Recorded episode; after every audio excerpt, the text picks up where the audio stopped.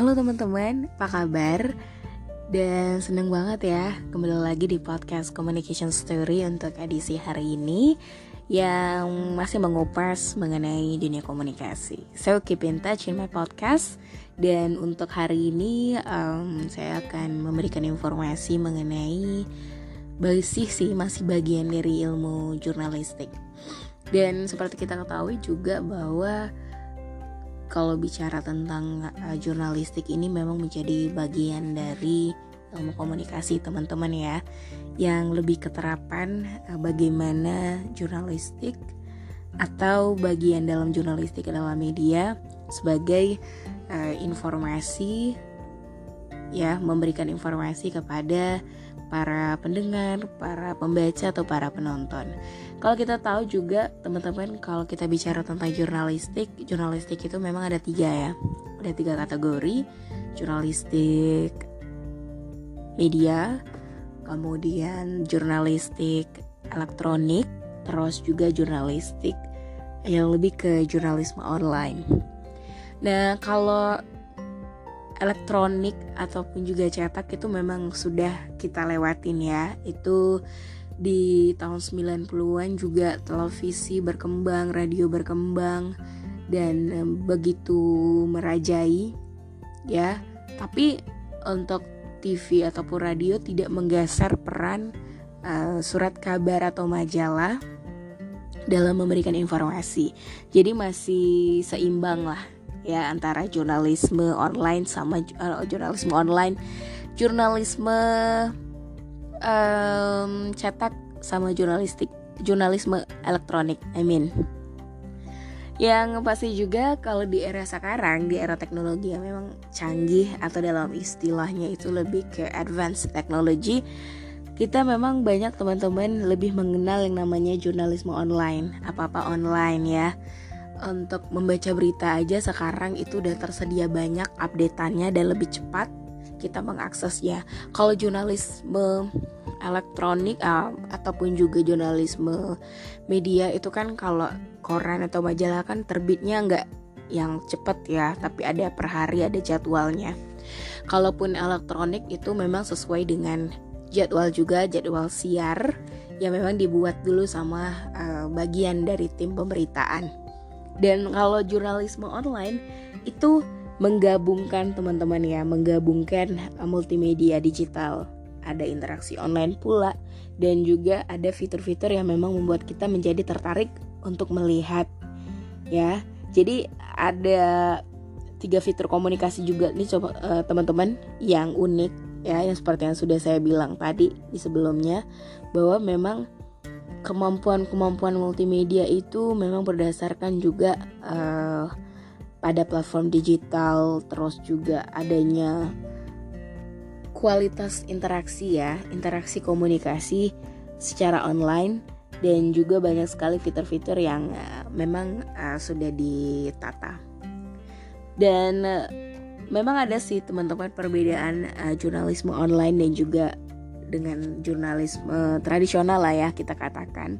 Seperti lebih ke di mana kalau online itu kita lihat pada kemampuan internet ya. Kalau kemampuan internet itu lebih untuk mengombinasikan um, sejumlah media itu cepat banget ya. Terus uh, kalau secara online pun sebenarnya juga tidak ada yang bisa mengontrol ya perhatian halayak dan memang kalau kita bicara tentang online atau di dalam dunia internet itu bisa membuat proses komunikasi berlangsung secara sinambung teman-teman. Dan pasti kalau di dalam uh, dunia interaksi digital itu interaksinya lebih interaktivitas ya lebih sering kita ngupdate lebih sering kita melihat uh, dari media online. Tapi kalau kita bicara tentang historinya tentu kalau ini nggak terlepas dari masa lalunya juga ya. Karena memang awal histori dari kelahiran jurnalisme online ini sendiri memang dari komputerisasi. Teman-teman yang ingat di tahun 90-an itu kan berita salah satu berita yang cepet banget pada saat itu ada dari di Amerika ya yang memang uh, ada skandal yang terkenal dengan istilah skandal Lewinsky. Itu uh, di mana pada saat itu teman-teman ada sebuah email ya yang dikirim ke 50 ribu pelanggan di tahun 98 jadi ini yang uh, mengawali bukan mengawali sih sebenarnya yang lebih benar-benar yang menunjukkan bahwa ini kekuatan dari uh, jurnalisme online. Karena sebenarnya sih secara teknis ya kalau jurnalisme online itu memang terjadi pada saat penemuan World Wide Web atau kita yang kenal dengan triple W, www. Jadi um, ada kalau istilahnya tuh ada kawin ya, perkawinan internet dan juga jurnalisme yang uh, ditetapkan ya oleh standar dari World Wide Web tadi. Jadi komputer dan internet itu menghadirkan uh, cara baru teman-teman dalam uh, memproses, memproduksi dan menyebarkan berita. Jadi memang ini dimanfaatkan banget ya bagi industri media. Nah, balik lagi ke skandal yang sudah pertama ya, ini skandal masalah uh, Clinton dan Lewinsky teman-teman, yang di mana pada saat itu tuh dunia jurnalisme sibuk ya. Ini bener nggak sih? Akurat nggak sih beritanya? Terus juga uh, menjadi sebuah alternatif baru juga ya pada saat itu dan menjadi tren baru.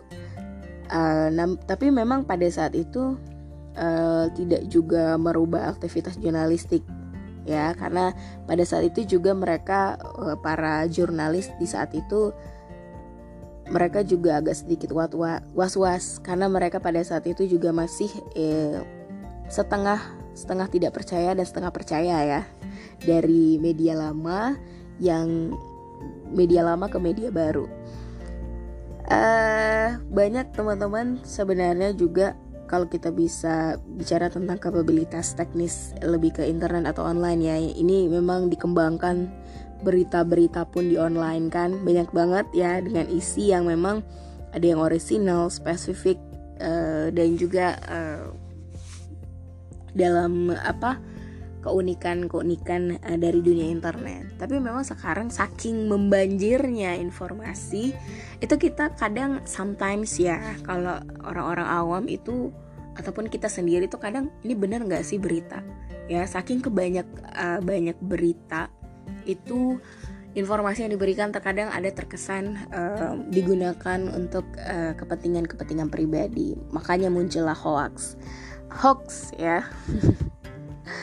Dan memang kalau kita bicara uh, sejarah media memang mengajarkan banyak banget teman-teman ya di masa depan yang kemungkinan yang seperti yang sudah saya bilang karena memang kalau bisa dilihat dari layanan berita ya itu hanya kalau dulu cuma bacaan cetak bulanan terus waktunya terjadwal.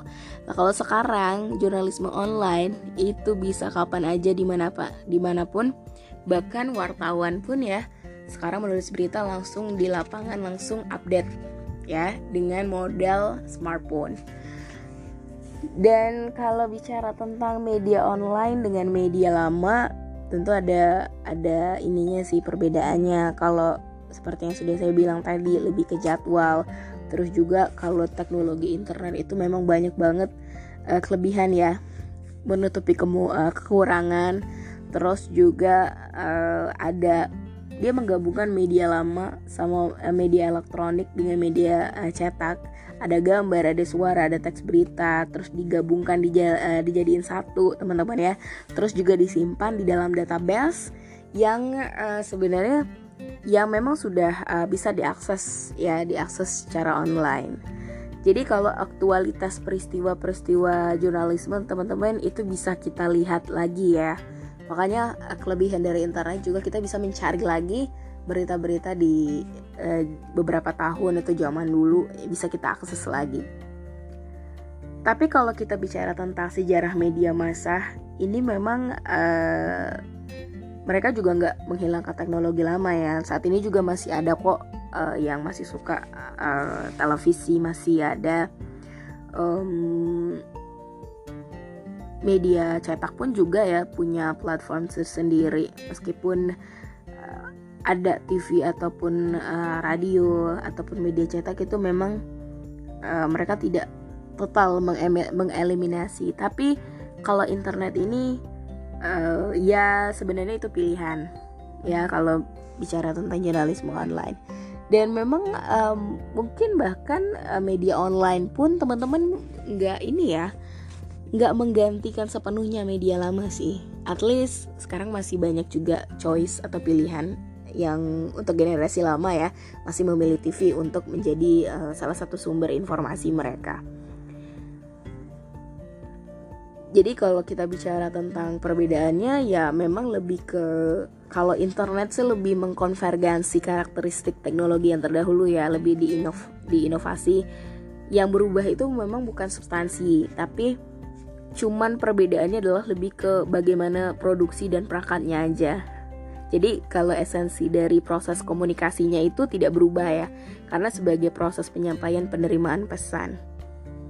Nah, terus juga teman-teman kalau kita bicara tentang uh, proses online ya, ini memang menjadi salah satu uh, persoalan utama ya dalam mengelola situs berita online atau berita di internet karena yang terpenting sebenarnya dalam uh, berita secara online itu ya lebih ke bagaimana uh, penanaman modal ya. Yang pastinya juga menginginkan adanya uh, uang itu bisa kembali ke perusahaan mereka dan um, kalau kita bicara tentang di perkembangannya juga banyak ya proses online itu nggak nggak semudah membalikan telapak tangan tapi juga mereka juga menemukan kesulitan-kesulitan untuk uh, pengelolaan media penerbitan secara online. Ya ya kalau untuk eh, media-media uh, baru ya kayak ya banyak uh, sekarang itu media-media online lokal itu mereka membangun juga nggak segampang sekadar tapi juga sekadar membuat kasih informasi tapi untuk membuat platformnya itu juga membutuhkan uh, biaya. Berbeda dengan mungkin perusahaan-perusahaan yang perusahaan media yang sudah memang uh, ternama sudah untuk income-nya sendiri itu tidak uh, memiliki kesulitan. Tapi semuanya itu uh, menjadi apa ya usaha ya Dan dalam media online pun teman-teman kalau kita bicara tentang teknologi, ini menjadi teknologi ini uh, jadi faktor penentu teman-teman ya. Itu bedanya wartawan online dengan uh, wartawan uh, yang lain. Kalau di wartawan lain itu kan kayak yang kita lihat juga harus ada kecepatan dan perubahan berita yang memang kalau secara online yang hampir tiap menit ya harus berbeda berbeda setiap saat. Dan pastinya kalau ruang pemberitaan online di sebuah media itu punya divisinya sendiri ya. Punya divisi penerbitan seperti kayak Washington Post itu uh, merupakan uh, bagian yang terpisah teman-teman. Jadi para editornya ya para edi uh, editor para reporter dan juga redaktur atau editor itu melayani pemberitaan yang berbeda dengan orang-orang media cetak so berbeda teman-teman ya jadi mereka melayani pemberitaan secara online dan bahan pemberitaannya juga itu sering dimanfaatkan eh, juga sih sebenarnya kalau dalam untuk kepentingan media cetak. Tapi kalau masih satu perusahaan itu biasanya memang mereka berkolaborasi saling uh, sama aja lah karena memang untuk menuntut harus pengisian secara online harus pengisian secara cetak ya atau manual. Uh, kalau secara lebih ke bagaimana wartawan itu mencari mencari berita sama aja ya kayaknya. Cuma memang kalau wartawan online itu meliput peristiwa seperti wartawan lainnya juga sih. Alatnya sama. Terus catatin juga mencatat tentang fakta dan melaporkan dalam berita yang bersifat spot feature atau lebih ke depth. Ya jadi mereka lebih berkoordinasi dengan wartawan lain yang berbeda divisi. Dan jurnalisme online seperti yang sudah saya katakan bahwa uh, ini memang pekerjaan jurnalis ya yang membuat yang harus mengikuti era di teknologi sekarang. Jadi pekerjaan jurnalisme itu memang banyak ya melakukan pekerjaan seperti mengorganisir pemberitaan juga terus mengupload ya ke dalam uh, rangkaian informasi tertentu tapi kalau di luar sana sih pasti uh, kayak mungkin orang-orang di barat ya mereka lebih uh, menyukai format uh, lebih artikel yang lebih layanan online karena mereka uh, juga sering bertanya ya lewat email bagaimana mendapatkan uh, kolom atau fitur-fitur berita yang mereka perlukan. Jadi lebih cepat mereka dapat informasi baik dari sebagai pembaca ataupun juga uh, sebagai um, penonton. Oke okay, teman-teman itu tadi ya uh, mengenai jurnalisme online karena kalau saya bahas jurnalisme online itu ya seperti kita ketahui bahwa saat ini informasi kita itu sudah kebanjiran yang namanya informasi so penting banget kita untuk uh, meliterat atau uh, benar-benar paham informasi-informasi yang kita baca dari layanan online ya. Karena di satu sisi juga terkadang mungkin kalau kita baca online itu banyak banget iklan-iklan. That's itu adalah uh, buat cara mereka untuk mendapatkan uh, finansial. Dan tetap di communication story teman-teman di next episode aku bakal balik lagi tetap di communication story keep in touch in my podcast. Saya pamit. Bye bye